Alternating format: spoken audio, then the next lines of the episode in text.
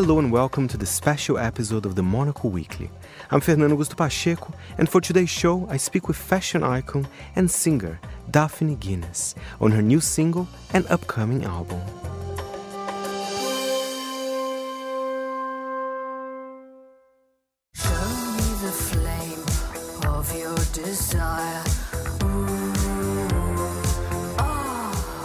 Daphne Guinness, what a pleasure. Welcome to Monocle Radio. I've been a fan of your music since your first album, 2016.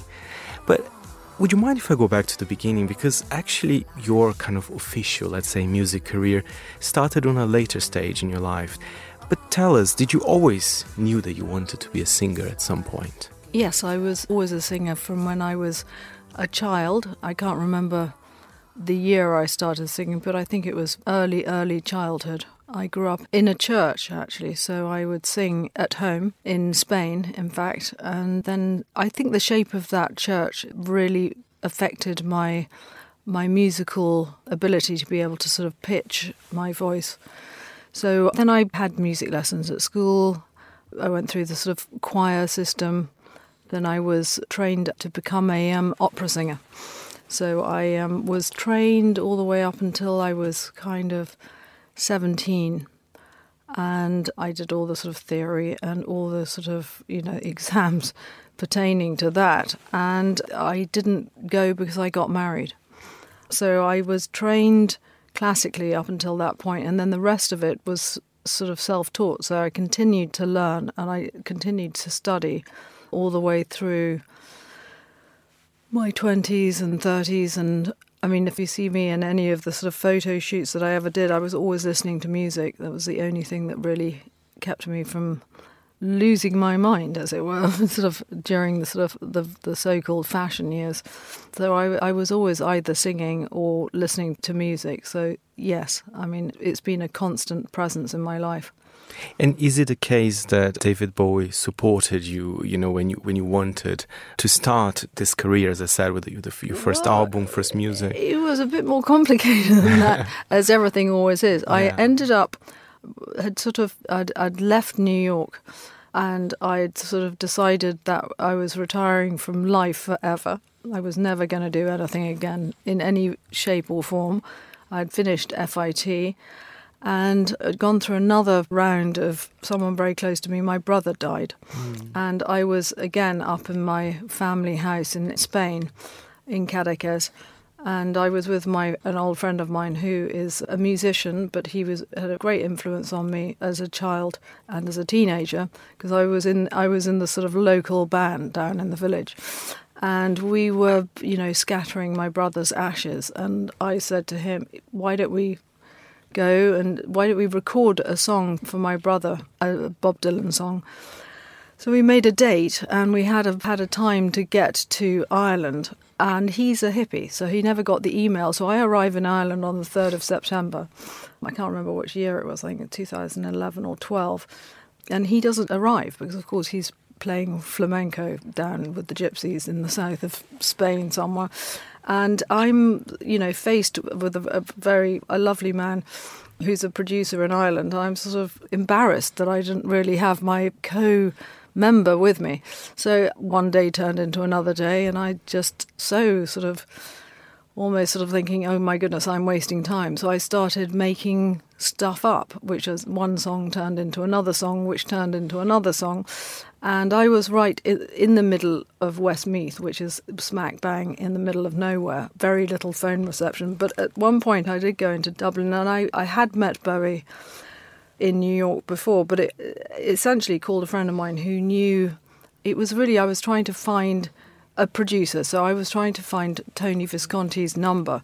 So I actually sent him an email, and I didn't know that it was sort of orchestrated the, the reception of this email. So Tony dismissed it, and Bowie stepped in and said, "You've got to do this. This is fun." So he put together the band, him and Tony, and he essentially co-produced the first album. So he, so I, I, am Irish, but I'd become even more Irish, and I knew that it needed to sort of be drawn back from that sort of slightly country feel. And so he was so so kind, and he people that he worked with, essentially Tony and Gail Dorsey. You know, he provided the blueprint, but also he listened in on every take from every day and and was there with his taste and knowledge which was absolutely sort of it, for me it was such a sort of uh, an incredible privilege and and he was such a lovely person to be around. Tony Visconti he did the string arrangements on this this album. This album it was conceived by myself and Malcolm trusty co-writer and we've sort of been through my goodness, this has been a three year odyssey, and Malcolm and I have been working since album two together, and I think, we're, we're having fun, I think.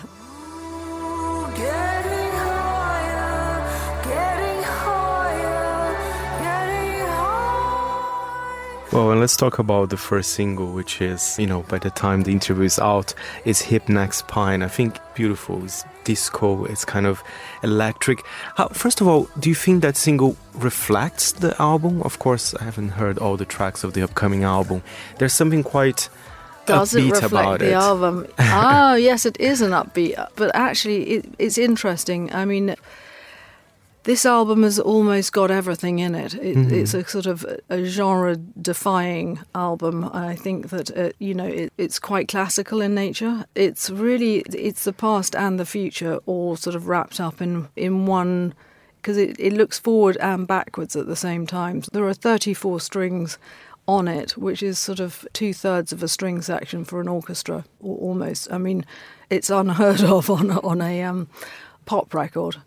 Um, so the levels of complexity are, quite deep, and we recorded this album in so many different ways. So there are many different ways to break it down, but the sort of final version that you heard is the definitive one, but it's been through lots of different phases. The song is always the same. When you have a decent song to, to build on, then you can. There are many options. Is it true that in the song Hip Neck Spine you can hear actually yeah. the well, joints? It, it, well, Mal- tell, tell, us a bit more about Malcolm that. Malcolm could hear me in, in the chiropractor's yeah. office and he, mm-hmm. he, he knocked on the door and he said, Is that your joints that I can hear? And I said, Yes, do come in. And so he recorded on his iPhone the sounds of my neck and my hip and my back going and made it into a percussion. I um, love that. yeah, it's very funny. And of course, your videos, I mean, they're splendid when it comes to fashion as well. We all know about your clothes and your interest for fashion as well. For example, in the video clip, I mean, there's a lot of kind of changes in clothing and beautiful, beautiful outfits. How important is that for your music as well? Does fashion inspire you musically? I think it's probably the other way around in a funny mm. way. I mean, music inspired, well, music and literature inspired my fashion choices to a great extent, but also. I know this sounds really bizarre, but I always try to sort of take it down to an essence and then sort of build on top of it. I often think that I'm rather boring because I sort of wear a heightened uniform most of the time. And then I have my basics, but this video essentially is a sort of dive into many periods of my own clothes, which have been in storage because I'm a, a nomad. I don't live anywhere. I live where I work. I am what I work, and where I am is sort of immaterial to a great extent. But I do sort of leave a sort of trail of sequins, sort of in various storage facilities around the world. I mean, thank goodness they're sort of it's a little bit more organised now.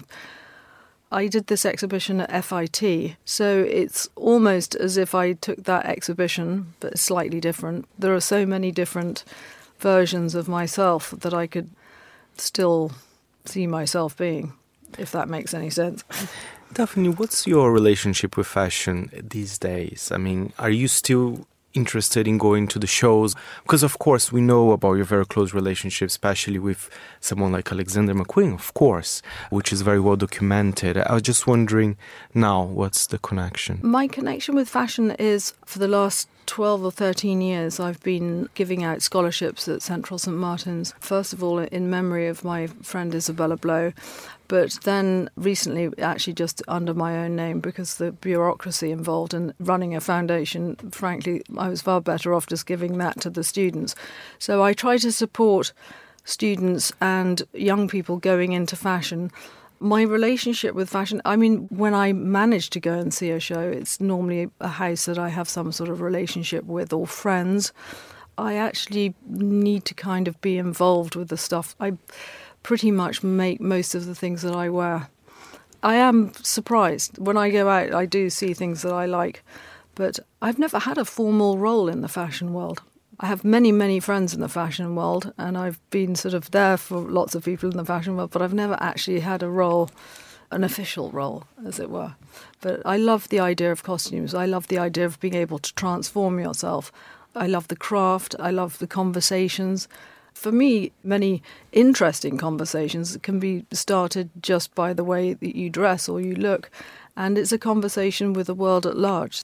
I go very sort of deep into the weave and the colour and pigments and sort of the actual fit and the sewing parts. But the fashion world, I don't really understand. Mm. I never did, really. But I love it, and lots of other people love it too. If I may ask, for example, what, what are you wearing today? Oh, actually, I'm wearing one of my own creations. it's amazing. yeah, this is a sort of a shirt. I make these shirts and I make these jackets and and the shoes, obviously. I just refine the cut again and again and just wear the same thing because it's easy. I like having sort of very simple but yet well cut things. Of course, that oh, that, that, that, makes sense. That yeah, makes yeah, sense. And I'm curious something about the album because in uh, Hip Neck Spine, I feel there's a little bit of 80s electronic. I said disco, but also some kind of 80s vibe. I mean, will there be more of that kind of? But you, you you did say that it's kind of quite an electronic album as yeah. well. What can you tell us more? Yes, it's it? got a lot of electronic. Mm. A, there are a lot. I think it suits you very well. that, that, that so. It does. So it's electronic. It's dance. It's maybe a little bit disco. It's classical to a great extent. It has all sorts of strange and wonderful things that have been recorded, which might not have ever been recorded before. Malcolm plays aerogel on one of the tracks, which is, I think, must be a first. As a whole, it really is quite an amazing thing. I'm so happy it sounds so good. I like it anyway. Is there a part of you that likes to perform live? Because I'm, I'm curious, or, or because I think I read somewhere, correct me if I'm wrong, that you are a shy person yes. at times, right? So I mm. know. I, I chose the wrong profession. be quite a sort of, you know, retiring kind of person who likes to read a book and to be somewhere quiet. The Irish countryside. Yeah, exactly. Or just sort of in a in a white room. I don't really like being out very, very much. I love the countryside. I love, you know, being amongst the trees and in the wild fields or up a sort of mountain or something. But yes, performing live, I haven't done as much as I perhaps could have done because I seem to go from record to record, so it doesn't leave a lot of time between. And also, I, I tend to overwork, so I. You know, Are you a perfectionist in that sense? That am I a perfectionist? I probably am. At some point, you just have to kind of let it go. Try so, to get it as right as I possibly can, and then you know who knows. So perhaps no Daphne hmm. Guinness world tour. well. I mean, who knows? Who, who, knows? I mean, but the problem is, is that you know, I haven't done that before, but mm. it would mm-hmm. be a challenge. I think you can pull it off. oh uh, gosh, my goodness. Daphne Guinness, what a pleasure talking to you. Thank you so much for stopping by. Thank you very much.